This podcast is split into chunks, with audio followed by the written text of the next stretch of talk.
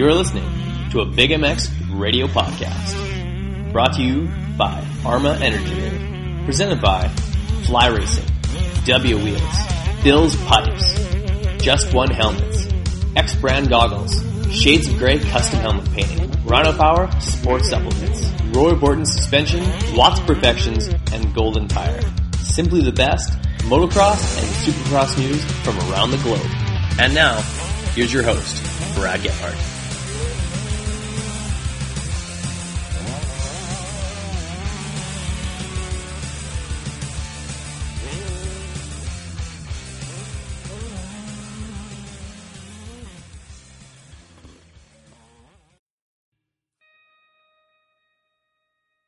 Hey, Big MX fans. A little bit of a different wrinkle to today's show. Uh, Chris Elliott of the YP.com Nuclear Blast KTM Slayton Racing Team dropped in for a phone call where we uh, broke down just about everything, all the way from how he discovered my show, as well as uh, how he connects with the struggle of a young Canadian uh, trying to make his way down south to uh, cover the sport of motocross. I respect your grind. I respect that, you know, you're trying to beat the odds. We got the lowdown on how Chris got started in the industry and um, started from one blog post. Seeing a published piece of work that I did, whether it was full of spelling mistakes, I'm sure it was, whether it made sense, I'm sure it did, and it didn't matter. I just like seeing that, uh, you know, that digital pen to paper that, that I had in the form of, of a blog post. And then I come to find out that the way the two of us started isn't so different after all. I randomly just called, I don't remember who it was at the time, at directmotocross.com and said, hey, can I do freestyle content for you? I won't charge you. I just want to get my feet feet in the door, you know. And and that you know, thankfully they said yeah for sure. Shortly after that, just like you, I was calling everyone, anybody who'd give me an interview. It didn't matter. And you know, slowly by slowly, all of a sudden, I was on the phone with Mike Mason and Adam Jones, and you know, all the all the bigger names, and I had more content than Direct Motocross needed. So I asked Chris, "What's the magic number? How many podcasts should I be doing each week?"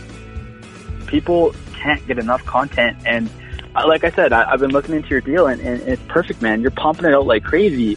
Well, maybe 1% of the population be like, whoa, you know, slow down. But 99% of it's like, no, keep coming, keep coming. Like, you're going to publish, you know, the, the podcast you do this week and I'm going to listen to them probably all tonight.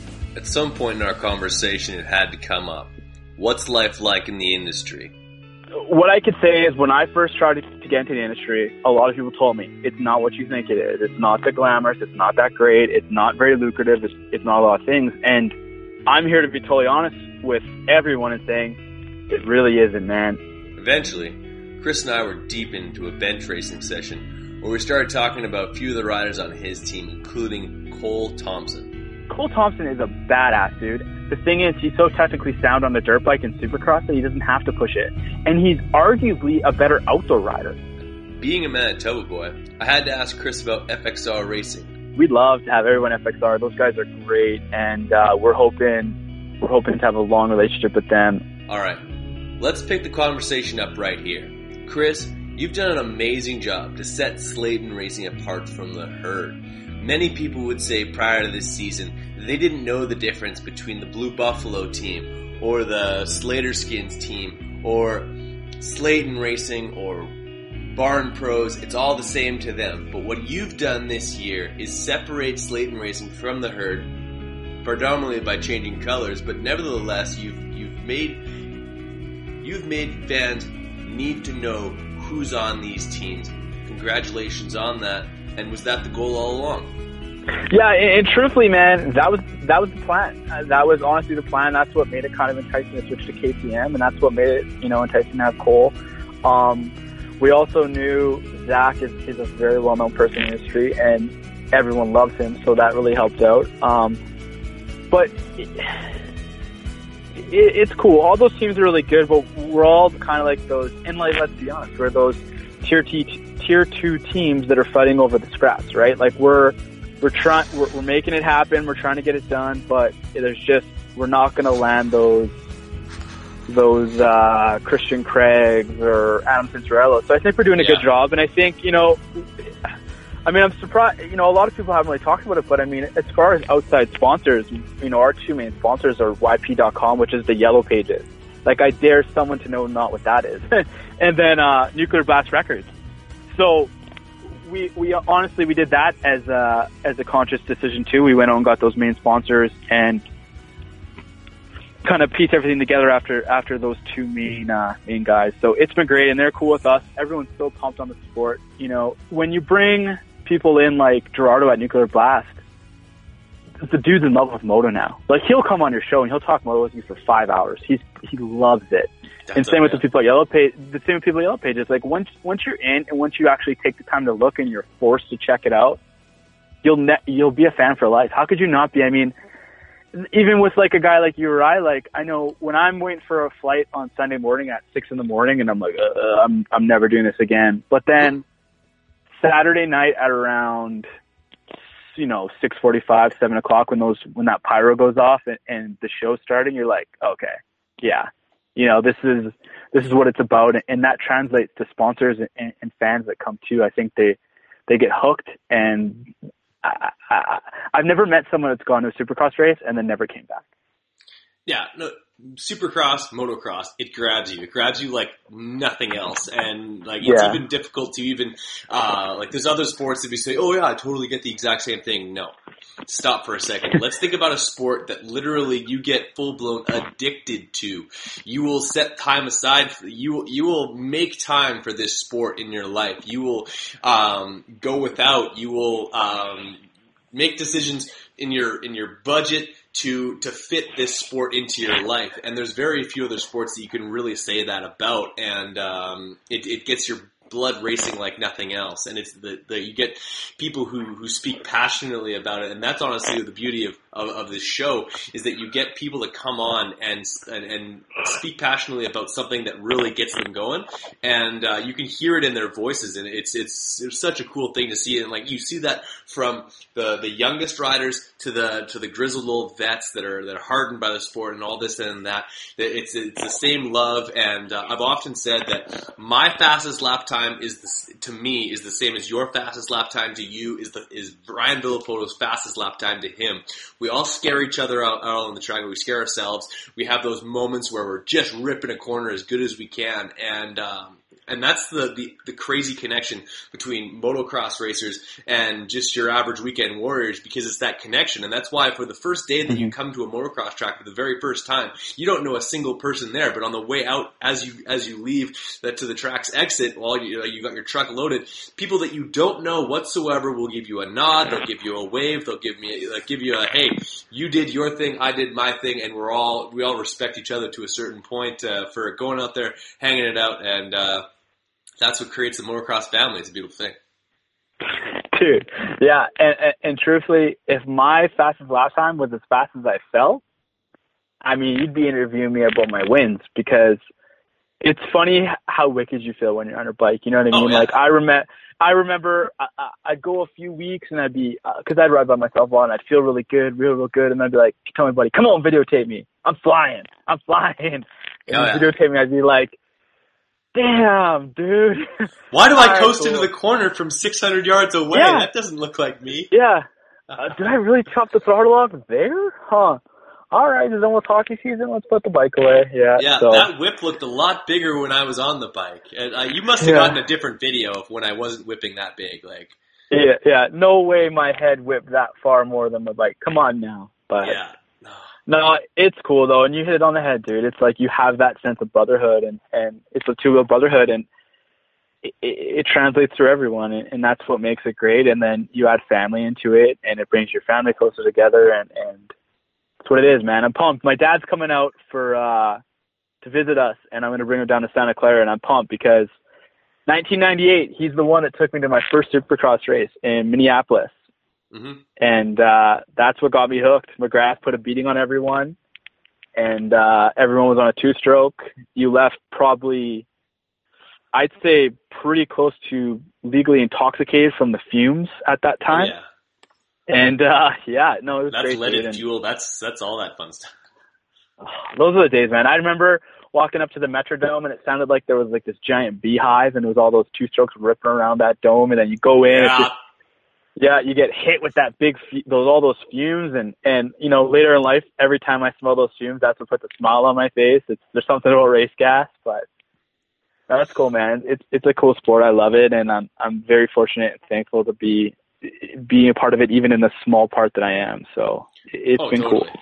It's uh, it's so different. Anyone who's never been to a Supercross race that has never been out there when the the 250 uh, main is hitting, where those guys are just rev limiters, and you feel that you see them go by, and all you smell is like just straight VP, and you're just like, uh and like even back in the day, I remember going to my first national back in 1999 in Grunthal, Manitoba. Everyone's on two stroke except for Doug Dubach, and it was just like this is this like you you open the door and it was like this like whoosh of of, Mhm. of pre-mixed fuel and and oh is nothing like it. Uh, like that's still to this day why I like I need to go to Washougal, Washington in September for the 125 Dream Race and just like hear 40 125s leaving the line at the very same time. That is like it's literally I like I could probably that could be my my my ringtone what wakes me up in the morning I got to figure out a way to make that my ringtone or my my like uh, my my alarm clock um, because I, I don't think I could ever start a day badly if it's just like every single. Yeah. Did you did you go to that race? Is that what you said? You went to that dream race? Oh, I no. I, I that's like my You- bucket oh, list for this to. year is that I I, I didn't go Yeah, last yeah. year, but uh, this year I got to go. Oh, I just I remember seeing some of that stuff, and they had that the whole shot challenge, and it looked really cool. So it's definitely that's on my radar too. It's a pretty cool cool setup there. No doubt. It was like because I like you've seen my twins, I, I assume, at some point through social You got- media. I have I have twin Kawasaki 125 250s 2004 and 05. Oh. Um, so they're like they're just they're the same, and I love them. Uh, That's yeah. that's that's a real dream, man. I've always wanted because when I raced, I raced RM 125, and uh, I still have my dad. Well, it's in, it's back home, but my dad still has um like an O2 125, yeah. and uh, my dream is to like restore that, get that thing right dialed in, and then find a the same year like a I'll do 20 uh, 02 RM250 and just have those two things and just just put them in the back of my truck and drive around. I didn't want to get them dirty. Oh yeah. No, no, I, I routinely just like I, I load them into the back of the truck and I head to Grunthal and it's just like they're matching, they're clean as fuck and they just like oh they just sit there and I have them like there's Chevy trucks, Kawasaki, just like James Stewart and Yogi uh, and, and Yogi and they're just like they're like everyone thinks that they have a glass case around them, but oh I just is like it's when I was 13 years old, all I wanted was to have two twin two strokes that would just sat on the stand the same way that uh, um, Blair Morgan's and like because back in the day when they had to you do like, Yeah, yeah. race 125 and 250, and you just see those two yeah, sitting there exactly. and they look they look identical. One's got 125 plates on it, one's got 250 plates on it, and you're just like, yeah, that's badass. That's Canada. Boom, motocross. I just sent you a picture. Oh, did you? Yeah, I did. Sick. Oh yeah, yeah, yeah, right on. Yeah, dude, that's the real dream. Um, it's funny. It's funny you say that. Like what you just said is is the ex- is my exact reasoning for wanting those. Like there was a couple of guys when I was younger that tried racing nationals, but they had both their bikes. They had the 125 and 250, and they looked the exact same, It did different plates. And I'm like, that is so badass. That is unreal. And that's, I mean, that's the driving force behind what I want in life too. So that's really funny. But my dad, my dad, he's got, a, you know, he's formed a crazy addiction, and it's buying mini bikes and restoring them, and then just keeping them. And I'll have to send you some pictures. He's got, oh, dude, he's got tons from the 70s, 80s. He's a really big fan of the little Hondas and stuff like that. And so I, I've always told him like, why don't you put a little bit of effort into the RM125? Like, what are you doing? But he's just, uh, Pastrana replica. oh, hey, yeah, we were, we uh, went to Millville that year, uh, when he had the Sobe bikes Yes. and, uh, those are badass. And that was when Windham was on them and it was cool, man. That was a good year. Those were the days. I miss the, I miss the, you know, that's the thing too. It's, I miss the days of once a year at Minneapolis and once a year at Millville. Those were my two races, and they were just you were just blown away, and you couldn't get enough stickers, and you couldn't get enough posters, and you just ran around like a maniac all day. It was awesome. No doubt. I remember uh, going to uh, Minneapolis Supercross 2004. Ricky's Ricky's out with a knee injury. James Stewart on a 125 two-stroke puts in a faster lap time than Chad Reed in the main event, and uh, that's when he was doing his sprinkler thing and the whole nine Yeah. yards. And yeah, it's two. It's m- mainly two strokes, uh, except for uh, like the Yamaha four. Uh, 250Fs. They had a like. Were you there that year in 2004? In Millville? No, in uh, in Minneapolis. It was Davi Um, Millsap's rookie race. When he had the no fear gear? Yeah, 118? Yeah, I've been there then, yeah. yeah, yeah. So they had this one triple out of a corner, and all, all I can remember is being there during practice and it was completely dead uh, in the stands and everything, and just like every time a guy would come around, yeah, yeah. Yeah, it was just like the best sound in the entire world, and of course James beat everybody by like 40 seconds in a 15 lap race, and um, Yeah, that's that'll that if if you want to know how to get hooked on a sport, uh, that's basically it in a nutshell. Is um, goes without saying, but uh, like it just I, I just get I'm fired up right now talking about a race that happened 12 years ago. So well, hey, hey, th- those honestly, I wish we had those races now because I feel like they were really good back then. They were way more predictable. James on the 125 was unreal.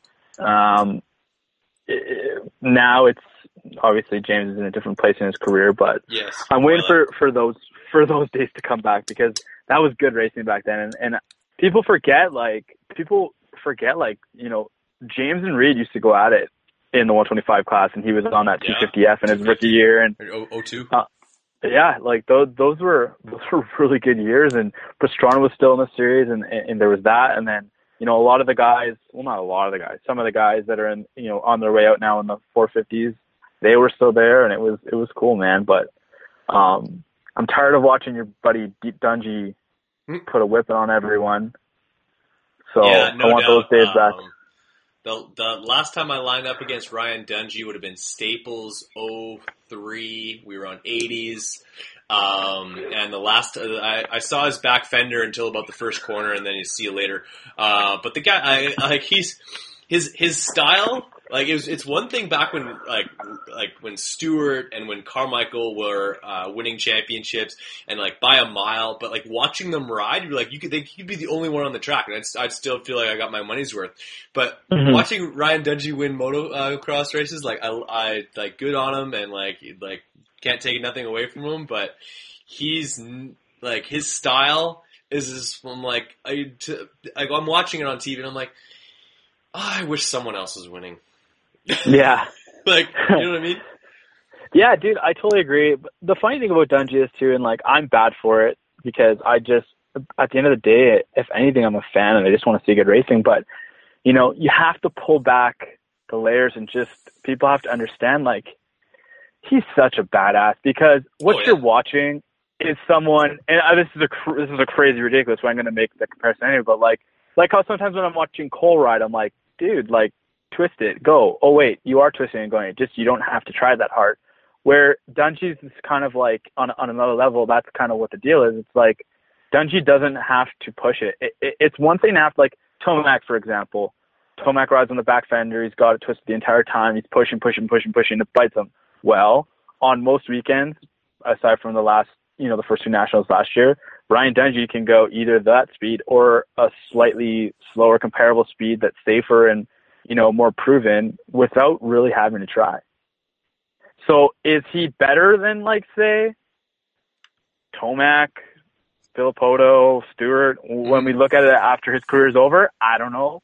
But it, it, the case could be made, man, because I know when I do something, I usually have to try really hard and it shows. But when Dungey does it, he's just so effortless, and it, Yeah, it's one thing to go really fast, but to go really fast to complete control and never have to worry about it, and to be good enough to say, "Eh, I don't need to do that," or "Eh, I'm not gonna do that," and I'll just do this. It's like, all right, I think in a Cool. lot of ways he'll end up being like uh um like championships wise, like he'll match say like a uh maybe a Villopoto in the in, at the at the the very end of his career, he might catch up as far as championships, or or like a Stu, um, who like honestly, Stewart has okay two 125 outdoors, two 450 outdoors, two uh, Supercross titles, I think.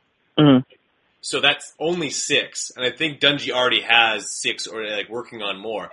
So, um, like, if you want to talking championships wise, uh, for sure. But like Dungey, like he, like Stewart always pressed for the win.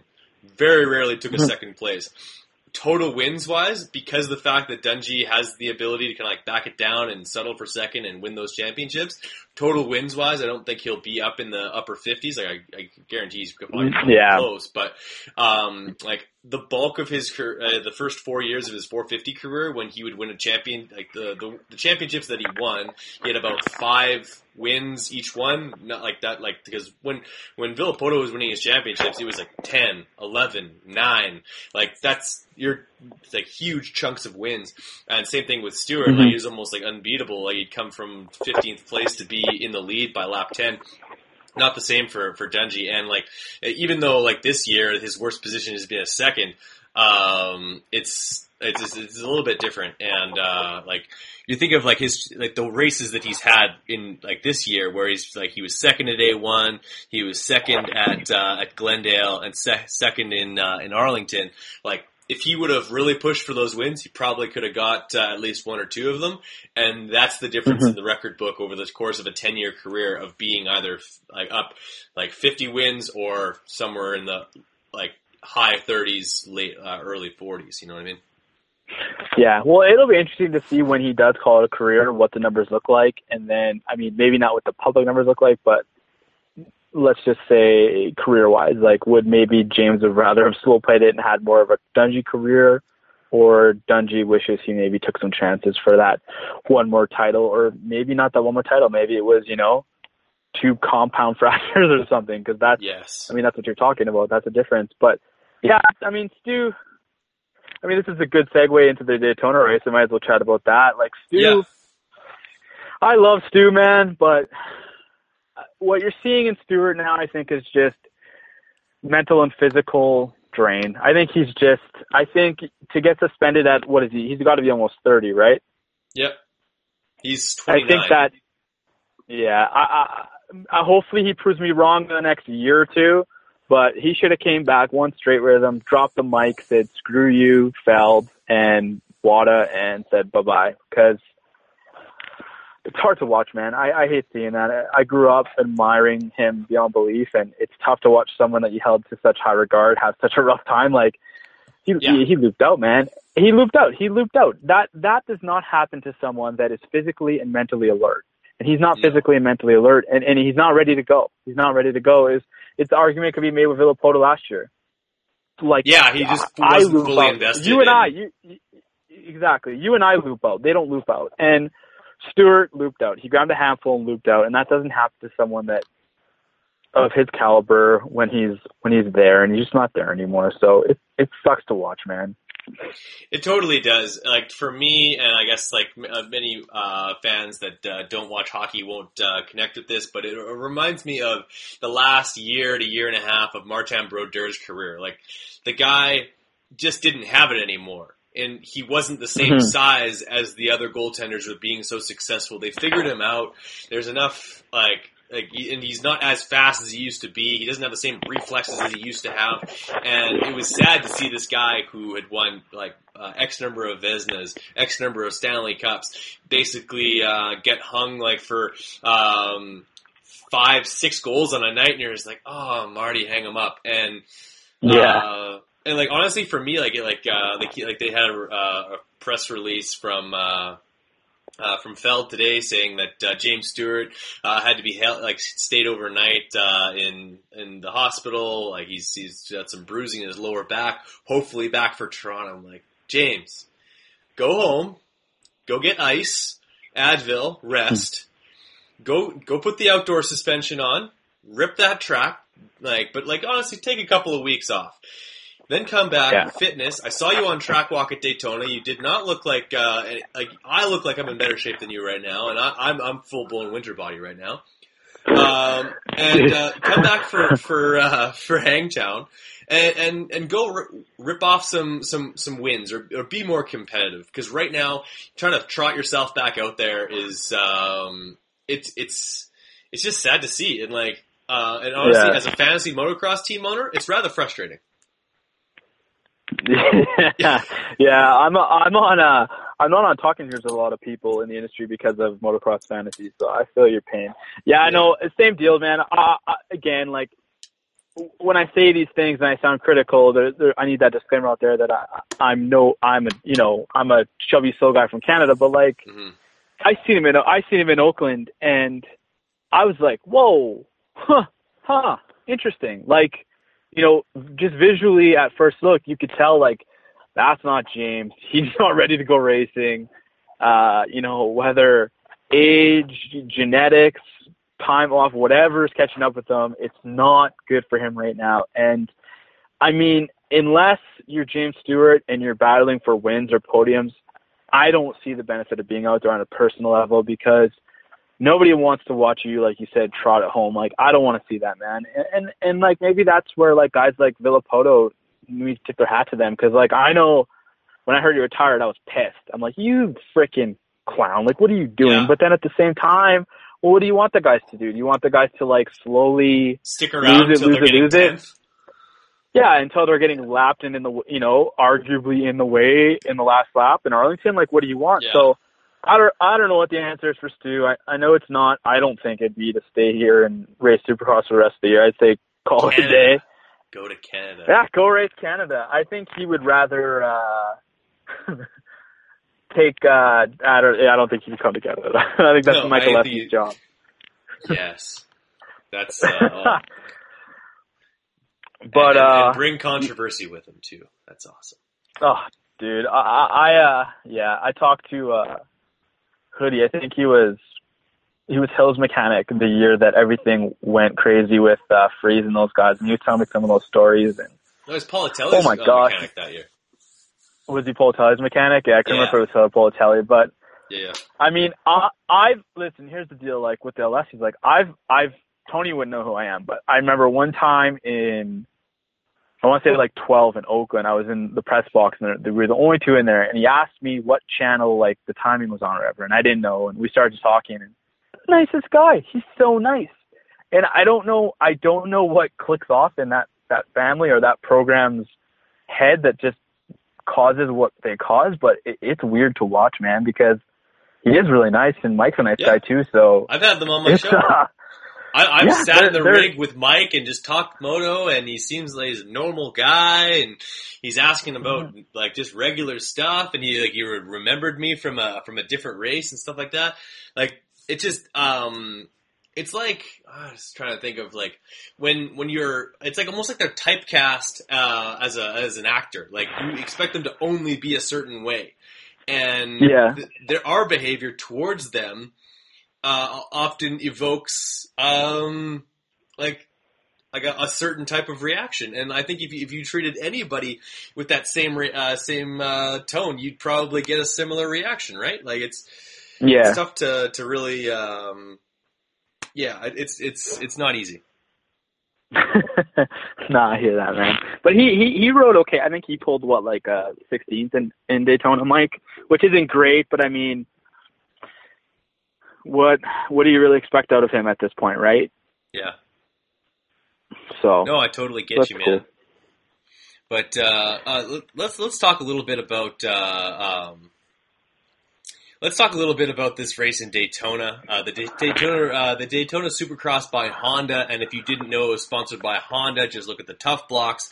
Um, and uh, starting out with the uh, the 250 class, um, a, a, a class that we, we, we submitted our picks. Uh, I was uh, I had one uh, one guy on my podium uh, that that you didn't. Uh, there was there was some discussion there about you uh, like not not agreeing with my pick, and I'm excited that I was correct. But um, let's uh, come on, Let's talk start- to me around six. Oh, enough. I know, I know, I know. No, but let- let's let- let's give the let- guy who won the race uh, uh, his due. The first guy I want to talk about is uh, is Jeremy Martin, the six from Millville, Minnesota. Uh, puts that thing up front, and uh, yeah, it was, it was a it was a hard battle the whole race. See, uh, look, I'm impressed, but I'm not surprised, and I, and I don't think anybody's surprised. Um, and, and good for Martin, but I'm gonna jump right over you right now and just go to Justin Hill. Like, I, I want to know. He started sixth, ended up second, and he was putting all kinds of pressure on Martin. And the question I was kind of like, I was thinking in my head, I'm like, okay, well, is Hill just that fast, or is Stewart just dropping anchor that bad, and there's nowhere to pass? Because I mean, at one point there was four of them. You could have threw like it was pretty close, correct? Yeah. If I if I was seeing, yeah. So I mean, Justin Hill, and I did a little research just for argument's sake, just in case you you did your homework. But he had the fastest lap in the main event, did he not? He did, yes, he did. Yeah. So, uh, Jeremy Martin, good for you. I still, I, I, again, I'm not surprised. Everyone thought he was going to win it, and and I, and I figured he would. But I'm still not. I'm still not entirely pumped on him. I, I think the East Coast is a weird setup to where there's all kinds of question marks coming into round one, and you don't totally have them answered, and you're looking to have them answered in Daytona, but then Daytona is usually such a kind of it, it's so different compared to most other races. Well, you know, and it's getting more and more like a typical supercross, it's still different. So I, I, I'm reserving judgment on him till like say round four. And same with your buddy Davalos. You know what? Come on now, I- Mr. And the why- Consistency and- himself. dude, dude. He's he he he owes me so much money over the last nine years in fantasy moto that I I can't even talk about him. I can't. It just infuriates me. But um, you know, Marty Marty put in a third. It was a good ride. Um, again, I don't know. Well, I he wouldn't have got this, like- that if Stu doesn't uh, um, uh, stall the bike with uh, two laps to go. In, in fact, uh, he would have not got. Wouldn't he have gotten second? Uh, I'm trying to- he would have gotten second, the- Stu. I would, was No, Stu in second or third I- when he stalled it? No, I think by that time Hill and Martin got by him. I think Mar- Hill got by him shortly after. I could be wrong because I was definitely more interested in the UFC fight this weekend. But Yeah. um, yeah, no, dude. Um, Stu dropped anchor. That was weird. He was lucky he was that kind of track that he dropped anchor on because literally there was nowhere to pass, which is good and bad, I guess, depending on who you're talking to. But um, no, Marty rode good. It's just for me, like this year. Here's the thing: like I, I'm not a big fan of the idea of Marty winning, but I think he's gonna. I think. Listen, dude, you can only flip a coin. If you flip a coin ten times in the first nine, it hits tails. It's eventually got to hit heads. And I mean, the guys had the speed to win time and time and time again, and arguably could have took off some championships. And I'm at the point where it's like, okay, how many more times could it go wrong? yeah. How many more times could he just not win? He's got to win. It, it, it has to happen. And, and and I really like as much as I don't like saying this, I like him for the championship. I'm just nervous. I just I I don't think Jeremy Mar- Jeremy Martin's kind of the same thing for me too. Like he's a question mark. I don't get it. Right now, I'm like Hill's flying because Hill had a really good race in round one, and I would say he he could have won last weekend if Stewart didn't drop anchor and hold everyone up. Because I think it's weird. Like, did Stu hold up Martin to the point where Hill caught him and Hill was faster, or like it just it just depends. I think I would have liked to see those two get up front and fight it out, and I'm hoping we see it this weekend because yeah. I don't know if anyone has anything for Justin Hill right now. I might sound crazy, but dude, they, they're, he's flying and and he's mad. I mean, he he basically got a demotion. It, I know he doesn't. Want, people don't want to call it that, but I mean, he was Yeah. in that It's a step Red Bull truck last week, last year, and and he went backwards, and he he's kind of had. I mean, I, I'm sure at some point last year, Roger DeCoster just stopped talking to him because he was just fed up with whatever was going on. I don't think he knows who Justin Hill is. Yeah, exactly. And like he's fired up, dude, and he's done his homework and he's flying. So I'm loving it. Um Plessinger kind of bummed me out, to be totally honest with you. But I mean, he got a bad start. He went up, I want to say, four positions. So Yeah. he made some Ninth- passes, but ninth to fifth. I had him one two with Martin, didn't I? Like Martin first and second, I believe. I really thought those two were gonna latch onto each other. Um, Tonus, great ride, I guess. That Um, start was not he- fair though. Like if you didn't have like uh, Plessinger, I believe uh, qualified uh, fourth. No, fifth. Fifth. Fifth. So, but he, Yeah. so that means you were like five gates off the middle or off the inside, um, and you could have got caught in the wash in the middle there. That's why he ended up mid pack. And, uh, yeah, like you said, there's like on a track that you couldn't pass, he made four of them. So every, uh, every three laps, he was picking somebody off. Yeah, which is impressive. And then, um, but again, like, is that what, is that him? Like, is that where he slots in or should we ex- be expecting more of him? Like, I know PC had a lot of hopes for that guy and arguably he's been underwhelming, right? So I, I don't know, but I guess, I mean, again, you're a badass if you're sixth at Daytona. RJ Hampshire, seventh, right? Um, with RJ, like a Surprised couple other guys see him in this the class at all. Really. well, yeah, that's what I mean. I mean that guy, honestly, as long as he's as long as he's finishing in the single digits all year and finishing the races, I'm not mad. I I would think that he's pumped and his team's pumped, and how could you expect anything else? yeah. I mean, I thought he was dead after that crash at Straight Rhythm. hmm I really did. Seriously, Um, he, like we uh, when yeah. I was watching that live, I'm like, we might have saw, seen someone die just now. yeah, uh, I got the the feeling I got was the same feeling I got when I seen Zach Bell crash in his rookie debut. Yeah. when he when he he took a little bit of a, a nosedive off that triple. But no, it's good to see him back and, and running good. Jesse Wentland, I'm uh, Minnesota. I'm stamping him right now. Listen, listen, yeah, he's practically Canadian, and and I think this kid's kind of on the same trajectory of like a Colt Nichols. Like I think he's going to put in some good rides this year. He's going to have flashes of like, okay, okay, this is you know we'll talk about this kid, and I think next year he'll be no joke. I think he'll be kind of like the same as Nichols. And then um, Bowers and McGrath, I think these are just guys that are. It's a product of an in- injuries and, and obviously sickness. They're just too good to be where they are. Like Bowers is Yeah. too good and too talented to be like driving around. I think he started seventh. Yeah, whatever he did, it's just I don't know, man. It's not it's not great to see. And then uh I was looking. Benny Bloss, I think, made the most pa- or next to Justin Hill. Him and Justin Hill made the most passes. yeah. Or no, Bloss did. Bloss Bloss got six people. So that's That cool. kid, that kid can make Turner- some room for himself though, because he's got those long levers and isn't uh, he's not shy to, to stick it in on somebody. So kind of a perfect track for him to make some passes because uh, he's he's a bit of a roller ball out there. He'll uh, he'll, he'll push out of the way. well, apparently he's seven foot six. Is that true? I if, just about he might as well be. I I literally just texted him like an hour ago asking him if he wanted uh, uh, pretending that I was the head coach of the Miami Heat, asking if I I told him I needed a point guard for tonight. But uh, yeah, I believe Yeah. he's legitimately uh, six five, and uh, that is and like we used to think that like like. Uh, Travis Preston is stupidly tall on a motocross bike. Guy's six three, like, Yeah. like we're talking like four inches taller than that. Like that's seriously tall. No, that's crazy, and, and it's cool too because like obviously he he split from his ride right before the season started, and you know a lot of times kids just don't go racing after that. So it was cool that he made it out to the first round by himself, and then he got picked up by the Cycle Trader team, I believe, if Yes. I'm not mistaken. So that's cool, dude. And then uh I noticed uh I don't know if have you ever had him on A Rod Rodriguez? I haven't had Adron on, but uh, that guy's got speed, and uh, yeah, know, that, classic we can work with speed, but uh, um, some Yeah. injuries, and uh, I think uh, for those who just go by uh, their national numbers as to where you'd want to put somebody for uh, for for fantasy moto, uh, might be a little bit frustrating for those people.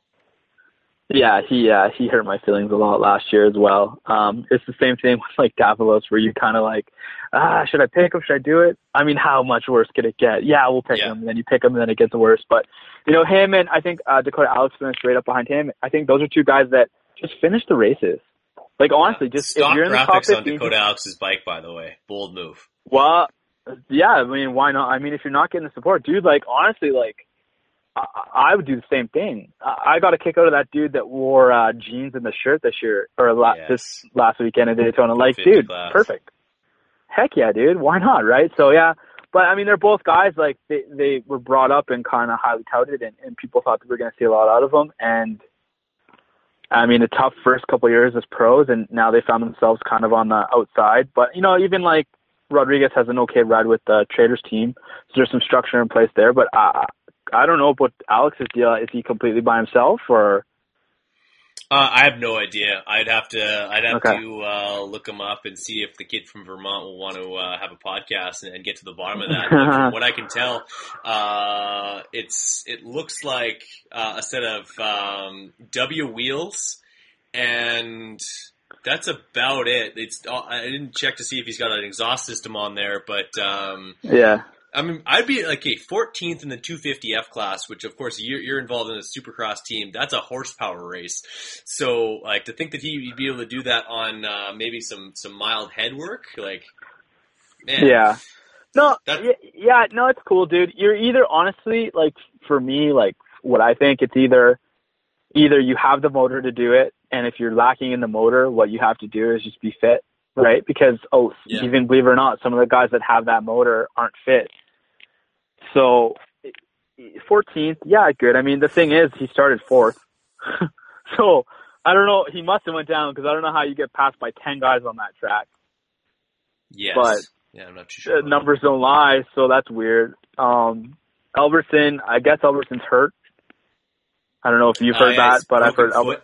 Broken foot. yeah, because I mean, I, I honestly like, I, I liked, I liked the idea, the move he made to go back down to the lights in the East Coast, and just, I, I, I liked it. I thought, you know, that's smart. Like, you know, get some, get some, fight for some top fives, get some good rides in you, and then go back to the fifties next year. But I guess he's hurt, and, and I can't imagine he's too pumped through two rounds of the ten and the sixteen. So, but uh, I'm hoping I see some more to him. Hey everybody, this is Jimmy Button, former factory supercross rider. You're listening to the Big MX radio show. We're going to take it to a commercial and we'll be right back. If there's one item to be picky about, it's choosing the right helmet. I'm Andrew Short, and I choose the F2 Carbon from Fly Racing. You too can wear the exact same helmet I wear, Trey Canard wears, Jimmy Albertson wears, and many others. The F2 Carbon is a helmet loaded with details that make a huge difference in comfort and safety. Lightweight materials, phenomenal airflow, and a super comfortable sweat-absorbing liner, and generous eye port design to accommodate any goggle choice are just a few. And did I mention how super trick these helmets look? Straight off the shelf and onto the racetrack. If you are looking for one amazing helmet, look no further than the F2 Carbon from Fly Racing. For more information about Fly helmets and other products from Fly Racing, visit them on the web at flyracing.com. What's wrong, Jeff? I don't know, Jay. Well, you better fuel up with a nutritious breakfast with oats and bran. Oats and bran? I didn't think there was such a thing. That's what I used to think. Now, I start out every morning with a bowl of Amigos. For extreme kids like us. Eric's a racing man, but more than bikes, what Big Jeff likes is a fat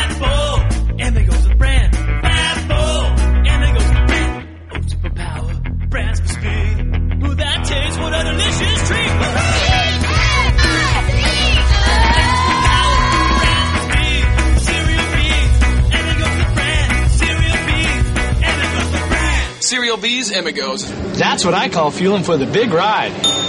Hey kids, start out every morning with a fat bowl. When it comes to helmets, there is just one. The helmet brand, that is. Just One Helmets is tailor made for motocross and street bike riding, and now available in North America. Who chooses Just One? Well, for starters, Tim Gajser, winner of the Italian round in MX2, David Philippaerts, Vicki Golden, Trevor Reese, as well as David Pulley. And you know what? So do I. I choose Just One Helmets because they're simply the safest, lightest, and most comfortable lid available. Want to know more about Just One Helmets? Check them out on the web at www.justonehelmets.com. Find out about the J12, the J32, and all of the colorways that are absolutely blow your socks off. So guys, please head over to www.justonehelmets.com today. Go check them out. You won't be disappointed.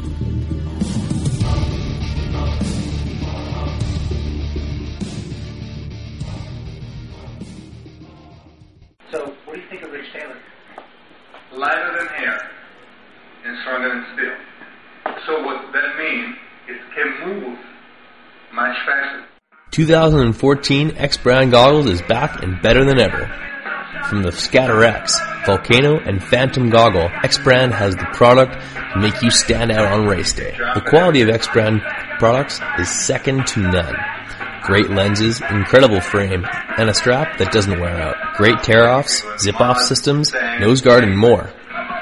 Check out eksbrand.com for all of the accessories and pricing.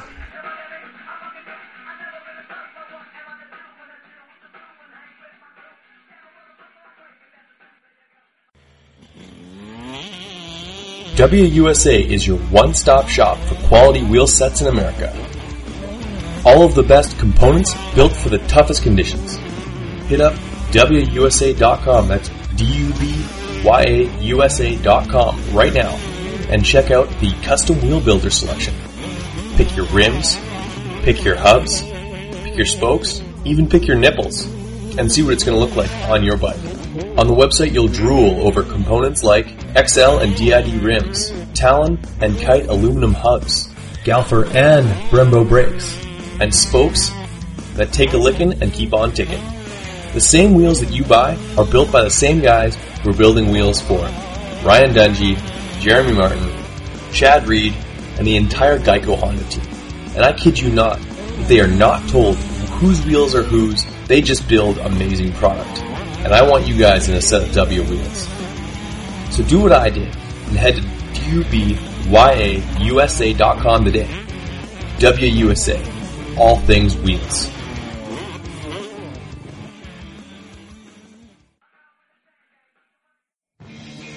What's up, guys? It's time to talk a little bit about Roy Borden Race. He's the performance specialist. Suspension, making a motor work, balancing a bike, or just maintenance. He's got the tools and know-how to make sure that your bike is ready on race day or practice. Roy Borden has strength in years of experience and the best technology and best tools at his disposal. Whether you're getting your forks redone, seals, or a full full-blown rebuild on your forks or, or shock. Call up Roy Borden today at 204 633 2722.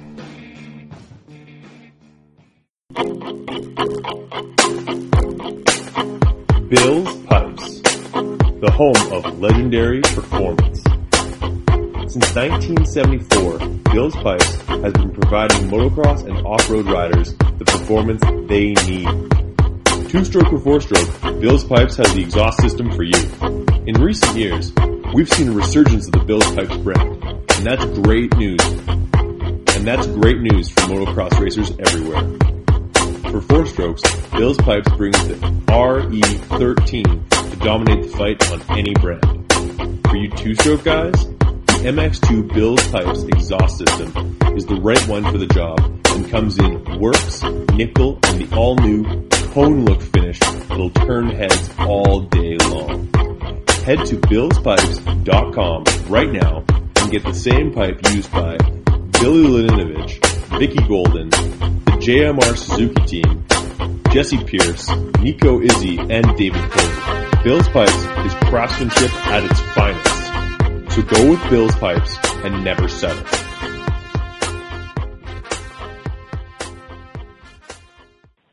Hey, this is Alex Ray. I don't know if why you're listening to Brad's podcast, but I'll be back on soon.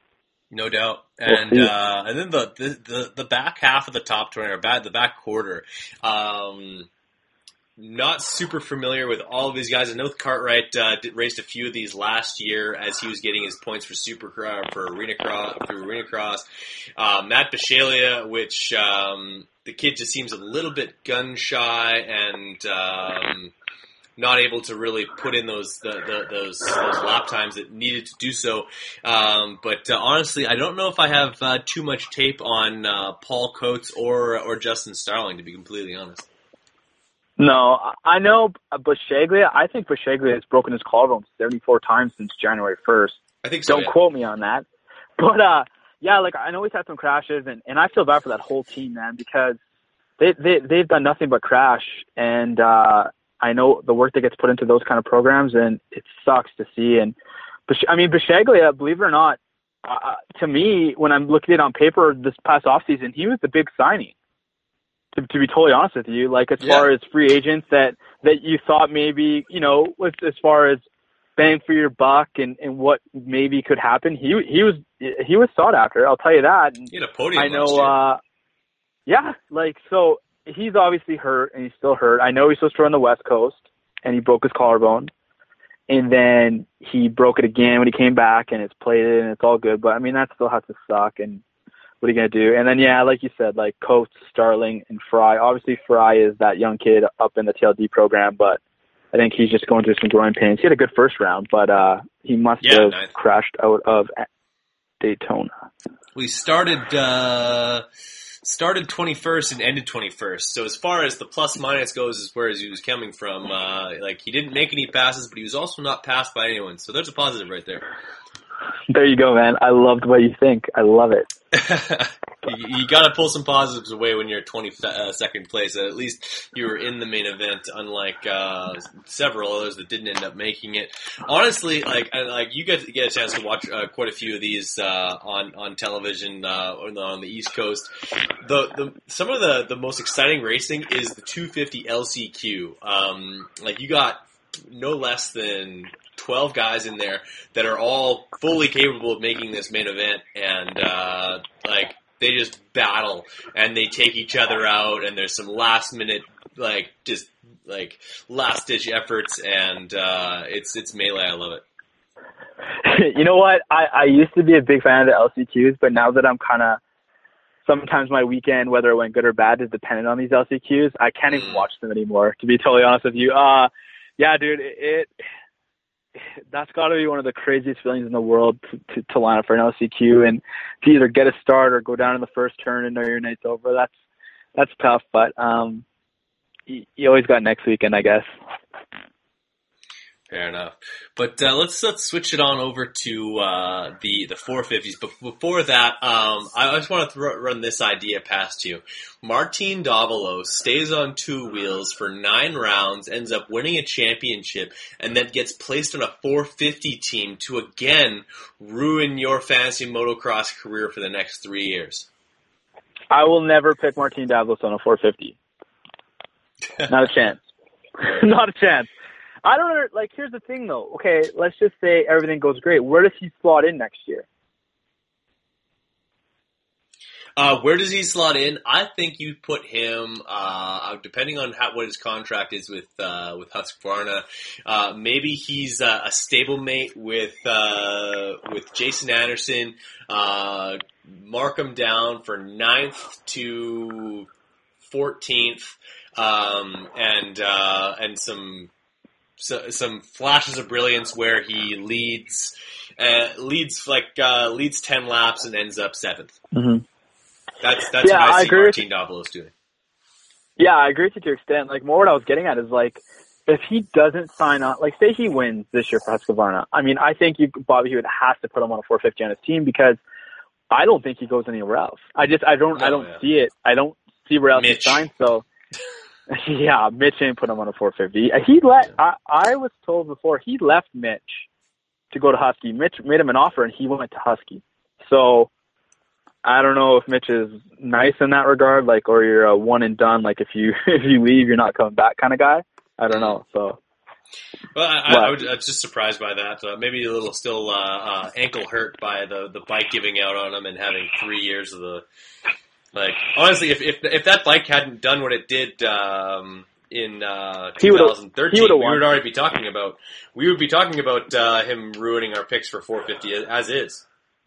yeah, but he, he yeah, and and he would have won and he would have been done. But I I think if that happened, he would have been gone by now because I don't think some guys just don't translate to a 450, and I think he's going to be one of them.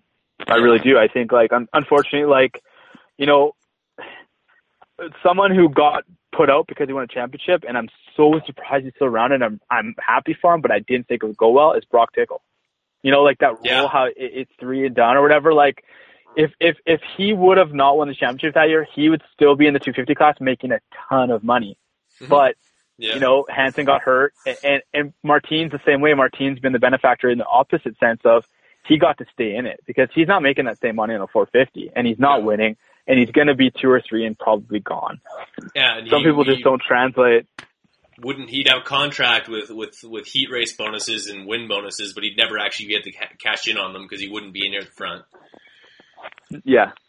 So, But but hey, hey, I got I got Mar I got him for the for the win this year. Eddie. Martin, you're going to win the East Coast. so we're cool. But I'm not going to pick you in fantasy. Fair enough. Uh, well, I, I'm still gonna uh, uh, bounce them around a little bit with uh, with my Moto Dynasty because I, I think I'm uh, 63rd in 250s. Um, so I, I need him to continue doing uh, somewhat well for me uh, while other people discount him. But uh, let's move over to the 450 class where we had a brand new winner, and that's the number three machine finally uh, put the pieces together. But is anybody surprised that on the more on the most outdoorish track of the Supercross series, Eli Tomac uh, goes ahead and wins, given the fact that last time we saw him win a moto, it was uh, it was the first moto Colorado. No, no, I'm not surprised, and I'm going to be reserving all judgment on him till after Toronto because I think it, it, I, he's he's Showed just fitness. yeah, uh, I guess, and I mean he he had he had Dungey right there the entire time, but I think if you take the other 16 or 15 rounds, he doesn't hold off Dungey. I just think No. mentally, I think mentally and everything the stars aligned, and I think it worked out good. I just this class is so good, but I, and everyone's so good, and it's so unpredictable. I still don't buy that you can have Tomac season that he's had so far, and then just all of a sudden flick a switch and lead that like that, and just kind of totally be in control. And I think Daytona had a big part of that, you know. And and I think too there was nowhere to pass, and it, I just there also wasn't a lot him, of place to just- make up time. Like there wasn't like a Yeah, just like oh you can yeah. be more intense and go faster. No, like that wasn't uh, a thing. No. Like you couldn't just yeah. Listen, yeah, and I'm doing my best to be politically correct so nobody gets mad at me. Um, but like, so for so for example, like, hey, listen, if this track was weird, but like, it, it's good and bad because it sucks when like, say, Tomac and Dungey are up front, they take off and it's done. But could you imagine if like Vince Friese got the whole shot? Yeah, he would You know have what I mean? ended There up fourth. been, there, yeah, it would have been a 15 way battle for the lead the entire time. It, it would have been awesome. But like, unfortunately, you know, the two fast guys got up front and, and took off, and that's fine. Uh, Roczen made up five spots though, if my Yeah. math does me correct. So I mean, that I'm more impressed with say Roczen's ride. I mean, the more, it's, it's hard not to be impressed with Josh Grant. I mean, that's insane. Did not pick mean- him for my my fantasy motocross, and that that hurt me in 450s. But uh, uh, I, I I did not expect that out of. Uh, I guess I, I should have expected out of him, but I did not expect that out of uh, out of Josh. Like great rider, good in these one off things, I guess, which is something I should have uh, I should have like kept track of. But yeah, no, like Yeah. guy like guy like him putting in those types of laps, staying in front of guys like Cole Seely, uh, guys that you know are in shape, and uh, he's been riding in the hills just doing his thing. But I guess to do it once isn't that crazy. You know, I, I would have been less shocked if he won a heat race. Yeah. That might sound crazy, but like, yeah, yeah, totally. Jo- Jo- everyone, everyone's always known that like that Josh Grant is fast as all hell, and everyone knows that he has that one lap speed, and at any given time he can turn it on. But at the end of the day in the sport, it's hard to argue that there's no value to fitness, and I didn't think he'd have fitness. He didn't always have fitness when he raced a full series. Now maybe that's speaking to not being worn out and coming in fresh, and he did do the work, but I mean, that that he's he's a badass, and everyone's talking whether or not he'll be on that Cowie for Will Hahn or maybe Suzuki will pick him up and let's do sit. But um, I mean, I'd like to see him back on the track. He's just he's he's too good. He's too naturally talented, and and I know what he's doing. Like I I know why he's not riding, and everyone knows he, he he's not getting the money he wants. And well, I respect that because Josh is Josh is. Here's the thing: everyone complains guys need to make more money, and guys need to do this, and guys need to do that. Well, guess what? A million years have gone by, and everyone continues to ride for their, their you know no good money, and they should be making more. And blah blah blah. Josh Grant is the only one that's ever really taken a stand and said, "No, screw you. I will not ride. I will not ride. If I don't get the money I want, I will not ride." And it's just kind of bummer to hear because everyone complains that nobody takes a stand, and then when Josh takes a stand, everyone thinks Josh is crazy. Yeah, And I don't, I don't really know where I saw it in with that. That was a lot of babble, but like, so like, I, I- get it, but like, I I gotta think Josh will regret this in the long run. You know, like you, you still could be out there going for top tens. You know, and if it if it was a fluke, fine, but I, I don't think it was a fluke. I think, I think, he, I think he could be competitive every weekend. In that, you know, five to twelve range. I do think though that like after this weekend, you got to think like Brayton, Seely, Bogle are taking a really hard look at themselves. You know, like Yeah. why is Josh Grant beating you? Like that's crazy to me. As good as he is, he still shouldn't slot in at round nine and beat you. And it's not No. like he got the whole shot. It's not like he got the whole shot and dropped anchor. No. He started in ninth and finished seventh. yeah. Fa- Fast a couple guys, put in some great laps, and uh, if you've been grinding on the bicycle the way uh, Bogle, Seely, Baggett, um, any of those guys have been, you're like, jeez. Yeah. What the- yeah, it'd be it, it'd be interesting to see though. Um, when I thought about this, I thought about back to Christian Craig last summer, where he came out guns blazing and had a I can't remember what round he started at, but he had like a fourth and a six. He had the fastest time. He was unbelievable. Yeah. And then the following weekend, he went like 38, 39. And what he attributed that to was he's like, dude, I just I was spent. I used every bit of everything I had last weekend, and it'd be interesting to see if Josh that would translate to more rides or Josh just used his speed and everything he had mentally and physically that, you know, would have been in the tank the next month to do that. Yeah. That's my only Well, what- question, but What uh, for Josh? What do you think the better uh, the better uh, place to go is? It is it take your position back at Kawi with say, let's say he gets the money uh, that he's looking for um, for the rest of the year? Do you go back to Kawi or do you go back to uh, or do you go to stay on stay on yellow and, and fill in for James for the rest of, of Supercross? Because if he goes to Kawi, I, I guarantee they want him to race outdoors because uh, Wil Hahn torn labrum, busted shoulder, but probably not back to 2017. Um, so, what do you think is the best move for Josh Grant? it depends. Um, here's the thing. Correct me if I'm wrong, but Kawi has an all new bike this year, right? Uh, for the most part, yeah. For 450. So if the money is there, he goes to Kawi, and I think he does it. As far as does he just want to take the money this year and then go off in the sunset? This is the last time. Fine. Or does he want to keep putting good results and work towards something next year? You got to think that unless man, I would not be surprised surprised if Stu retires after this year and says I'm done. He doesn't come back. I don't think Bay Baggett's a lock for that ride next year. So if I'm thinking long term, I'm probably going to go to Suzuki, and only because they're on a Suzuki right now. It's the same bike. You, you, you know, if you think you're just going to go into Kawi and it's going to be seamless, it's not because it's a whole new bike. Mm-hmm. And some people haven't had the best things to say it. I mean, Tomac's struggling, you know, so if it, it, it just, it's all, it's circumstantial. Like, I don't know what Josh is looking for. I don't think he's going to get the money he wants. I, I really No. don't because, like I said, good good on him. But what he wants is he wants to be paid for the risks he's taking, which I think is great, which everybody should do, but they don't. And then he's kind of left out in the cold. So it just depends if he wants to waver from his, I guess, values. Really. Well, it goes back to that. Uh, um, if uh, if you're willing to do a job for free, people will let you do it for free. People like Yeah. they're, they're passionate about this this sport, and the professionals at the very top, even though they've been racing for so long, they still love to do this, and they're willing to do it for less because, like, what what's the other option? And um, Yeah. So they, they they just take that that money and uh, for for for a guy like Josh, I'm thinking to myself, I'm like, okay, um, I'm not too sure if Tickle's back at RCH next year. I know that uh, Ken Roczen is very close to signing with Honda. If I put in some great rides on a Suzuki for the rest of the year, maybe I could land myself at either Yoshimura or um, I've got some uh, like some some racing knowledge on. With uh, the 2017 uh, Suzuki, which is still unchanged. Um, Yeah. so uh, uh, maybe I can go to RCH. Gives you a little bit more options than, say, a guy like uh, um, than, than going to Kawasaki, which is kind of like basically is a step back to where I was six months ago when he finished off the the, the, the year with those guys. Well, and then they didn't sign. Like, I mean, you got to remember, like, he was Yeah. obviously in the running for that spot that Wil Hahn got, and they didn't sign him. Obviously, you got to think it's because of money. So, where is he at? You know, on a we're getting along level Person with level, yeah. I don't know. Yeah, Yeah. like I I don't know. Uh, it- yeah, it's tricky, man. It, it all comes down to money. The thing with, with Suzuki is like.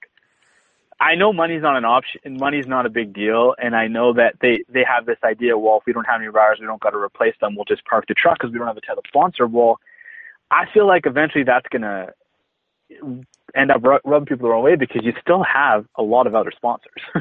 you still have a lot of other sponsors, and it's like you can't just park the truck for half the year. And also, too, when you're going out and you're trying to negotiate a title sponsor, how are you going to look that sponsor in the eye and say, you know, this is what we want, this is this, this is that. Oh yeah, we didn't ride half the series last year because our riders were hurt. We just parked the truck. You know, sponsors are going to want to see that, like, no matter what happens, you'll be there. And if I was Suzuki, man, and I had a checkbook and it wasn't my checkbook, but I was allowed to spend money out of it, I mean, I got to think you're meeting Grant somewhere in the middle and just taking him racing for the rest of the year to kind of be that that kind of cushion between Stu and Baggett, who are both hurt, who are both you know fighting with injuries and whatever kind of you know personal problems they're having. So, I mean, I would hope that Suzuki signs him, and I, and that's where I would go if I was Josh, but we'll see, man. I think if I'm if I'm Suzuki, I I offer him a contract for the rest of 2016. Um, like nothing like like not crazy money, but appropriate money, eh, but like with some serious uh, uh like some serious bonuses, so that uh, give him that carrot that if like if you really want to make some money, here's the like we'll give you the ability uh, to make it, but you have to go earn the money, which is I guess the Mitch Payton uh, approach to, to, to contracts. But give him that ability to do that on his own accord. But uh, I don't think that uh, he can get. Um, anything o- over like crazy over the top money, eh, which is of course it's probably what he deserves, but it, it's tough to, to to to say you can you can give that. Yeah. Well, i- yeah, and, and that's maybe kind of like what I do. I, what I would do a little different was I would I would have a a a second year deal with an option. What I would say is, here's what we're going to give you. Here's what we'd expect out of you for this kind of money. If you put in these kind of rides, you have a second year deal. We'll pick up that option at this amount of dollars, and that's how we're going to do this Yeah, because it, you know going back you know kind of get it from daytona but like it, you can't just throw money at people and and what people don't realize well feld's making a ton and ton and ton of money brands and manufacturers aren't and unfortunately the brands and the manufacturers are the ones that are driving the sport and you know financially it doesn't always make sense to throw a bunch of money at people and ho- honestly like I think everyone deserves if you're if you're making a main event or you're a top forty guy in the night show, you all deserve to make a hundred grand. But the industry's finances doesn't allow for that. So unfortunately you can't do it. Um so I, I hope it's best for Josh, but we'll see. Absolute. Now, um, but before I let you go, a couple of uh, other uh, guys that I wanted to kind of run by you is um, like um, several riders are kind of uh, like Ryan Dungey has his points lead. Uh, Eli Tomac chipped three points away from it this uh, this week, but otherwise uh, he's he's continuously uh, like more and more and more all the time on these different riders that uh, can't seem to find the amount of consistency necessary to um, even stick with him at this point. Very difficult for them, and um, Ryan Dungey currently has a what almost 30, 30 35 point lead roughly. Yeah, 30, about a 30, 30 point lead, uh, which is more than a race, and he's got almost uh, almost a 40, a 40 point lead on uh, on third place, Jason Anderson. Um, what needs to happen for Ryan Dungey to sweat at all? She needs to be kidnapped by an angry van of Canadians. He needs to be held in Toronto for three rounds after the Toronto round. Otherwise, he's fine. I, I Yeah. just I don't see. You know, I, I don't like to like say, oh, he, you know, there needs to be a crash. This needs to happen because I don't want to see anybody go down. I don't want to see bike slope. I don't want to see anything. But barring a disaster, who's going to touch him? Because, you know, The rest of them are He's- just too close. They beat up each other. Yeah, exactly, man. He, he's there's a better chance of everyone just grenading each other trying to get to Ryan than everyone anybody getting to Ryan. Yeah. You know, like and and Ryan. Here's the thing, Musquin. th- th- th- Ryan's not Ryan's not acting. That's truly Ryan. If Musquin would have if Musquin would have won, Ryan would have been so happy for him, and Ryan would have been hugging him, and he would it would have been just as victorious as, as, as Marvin. Marvin, and, and that's for two reasons. One, because he's probably the most polite, nicest guy on the planet. But two, he's really good at math, and he knows that no one's gonna come close to him if he just Yeah. marks everyone and rides his race. Like I mean, you got to remember, like we're already at round nine, or round ten. We're coming up to, right? So there's going to be six rounds left. Two or three, let's say two more rounds after T- Toronto, he could just cruise that thing home in like eighth, ninth, seventh, Yeah, and that's it's already you know there, with yeah. yeah. So like he he he's fine, man. he's not worried at all. at all. No, I totally agree. Um, this championship is, is all but over. Um, heaven forbid a, a big crash or even a, a bike locking up, but that would that's the only thing that can stop Ryan Dungey from winning this championship. Uh, Yeah. the, it would have to have the the only thing that could that could possibly happen. Ryan Dungey has a so-so night, and and uh, Ken Roczen goes seven for seven. That's it. That's the Mhm. only way. Yeah. For, for without without uh, a catastrophic thing happening, and even for Mhm. uh, him, to, like R- Ryan Dungey, to get a seven, like a eighth or a ninth, you would still end up having to like get tied up with somebody on the the first lap. Uh, in the uh, like uh, basically get get lapped on the first lap because of a first first turn pileup. Mhm. Yeah. Yep. So, um, 450 class, uh, although extremely competitive, like you have a bunch of guys, you have, um, from the, from ninth all the way up to, uh, fifth is that there's only, there's only 40 points separating those guys, but otherwise, like, Mhm. it's, um, the, the championship's all but over. Yeah, I, I'm so like, as a fan, I'm bummed because like, again, I could be wrong. I don't know. I can't remember every points gap within the last, you know, like five, ten years. But every year, it's oh, who's next? What this and that, and it's like, it never lives up to the hype because it just seems no matter what happens, even if Villopoto retires, then Dungey grabs another gear, or when Dungey retires, somebody else is going to grab another gear, and there's always going to be that one guy that's the class of the field, and then two through ninth will be the series. You know what I mean? Yeah, and Like- honestly, our sport, because we put so much uh, importance on the race wins and the championship wins, most of us don't even notice the fact that maybe a guy like uh, uh, Marvin Musquin has like ra- like risen within that uh, like that like so he was probably in tenth or eleventh in points six weeks ago, and now he's in uh, in seventh. But most people don't even notice that because we're, we're as as a racing society, we're trained not to not to pay much attention to people outside the top three. Yeah, yeah. You know, it, and I, I used to be totally against everyone's talking about like um, restructuring the points and having a chase system and having this and having that. But you know, as each year goes by, I'm becoming more and more on board to having something, just something that makes it come down to the wire. You know, I, I bet Yeah. the Dungey's not pumped on that, but I actually, you know, the guy, the new uh, guy from Pulp MX did some of the numbers, and I think it was like 2012. Justin Brayton would have won the title in a point system. Yeah, or uh, Uh, and, and yeah, so that to me, that to me is really cool because I just feel like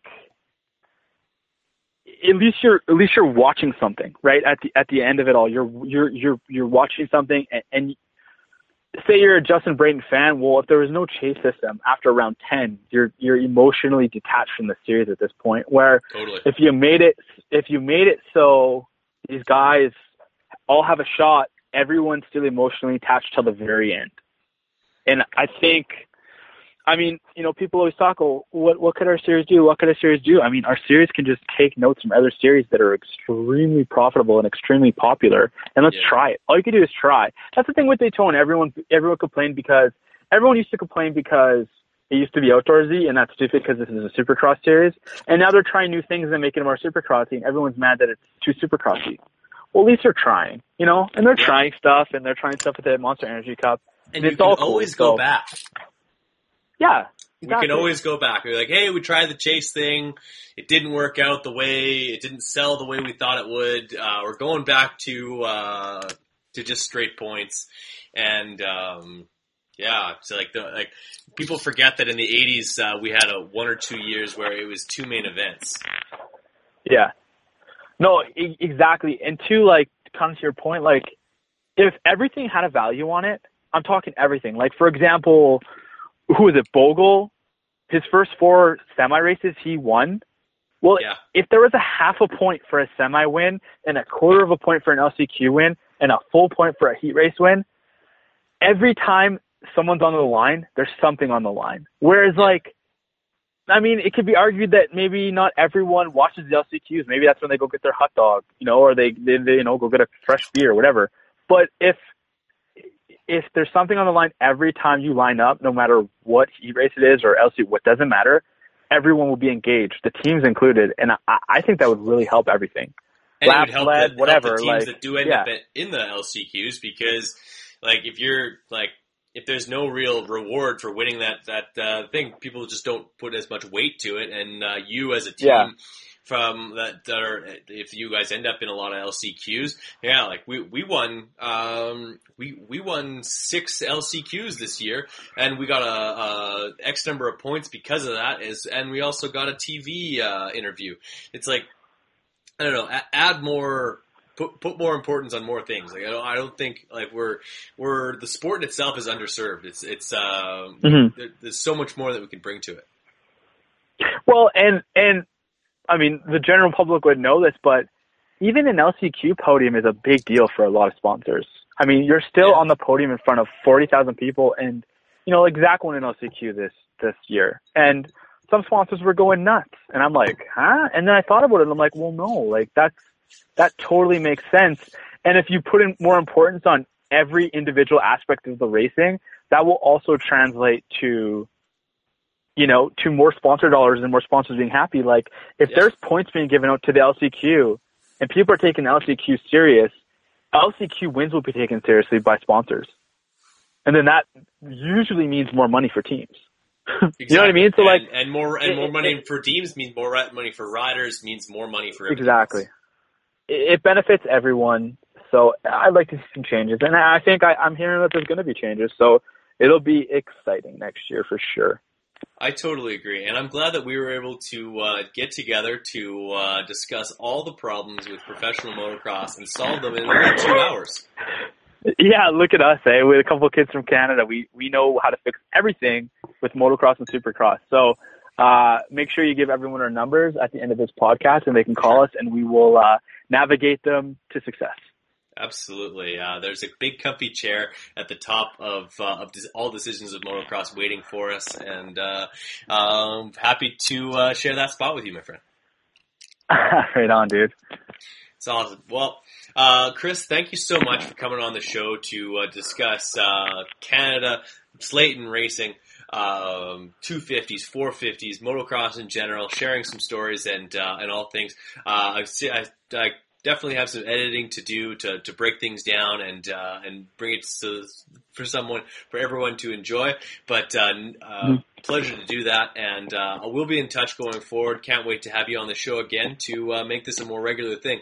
Is there anyone that you'd like to thank before uh, for uh, leaving us today? You know what, man? We got a lot of sponsors, but um, I'm sure Cole and Zach will take care of all that. I just want to give a big thanks to to John and Bruce Slayton. Um, you know, there's a lot of teams in the pits that don't get recognition, and you know, I look at these teams and, and all I see is you know hardworking individuals that at the end of the day take kids racing on the weekend, and I think uh, we need more people like John and Bruce Slayton and that whole Slayton family, and I want to thank them. I know from everyone. I know Ryan, all the riders, myself, Paul, we're all very thankful for them. So thank you to the Slaytons. That's awesome, man. Well, uh, like I said, we'll continue to be in touch. Uh, don't hang up just yet for podcast sake. We'll cut it off right there. You got it, man. Thank you for listening to the Big MX podcast, brought to you by X Brand Goggles. Be sure to check out our archive for episodes you may have missed. Check out our website at bigmxradio.com for more content.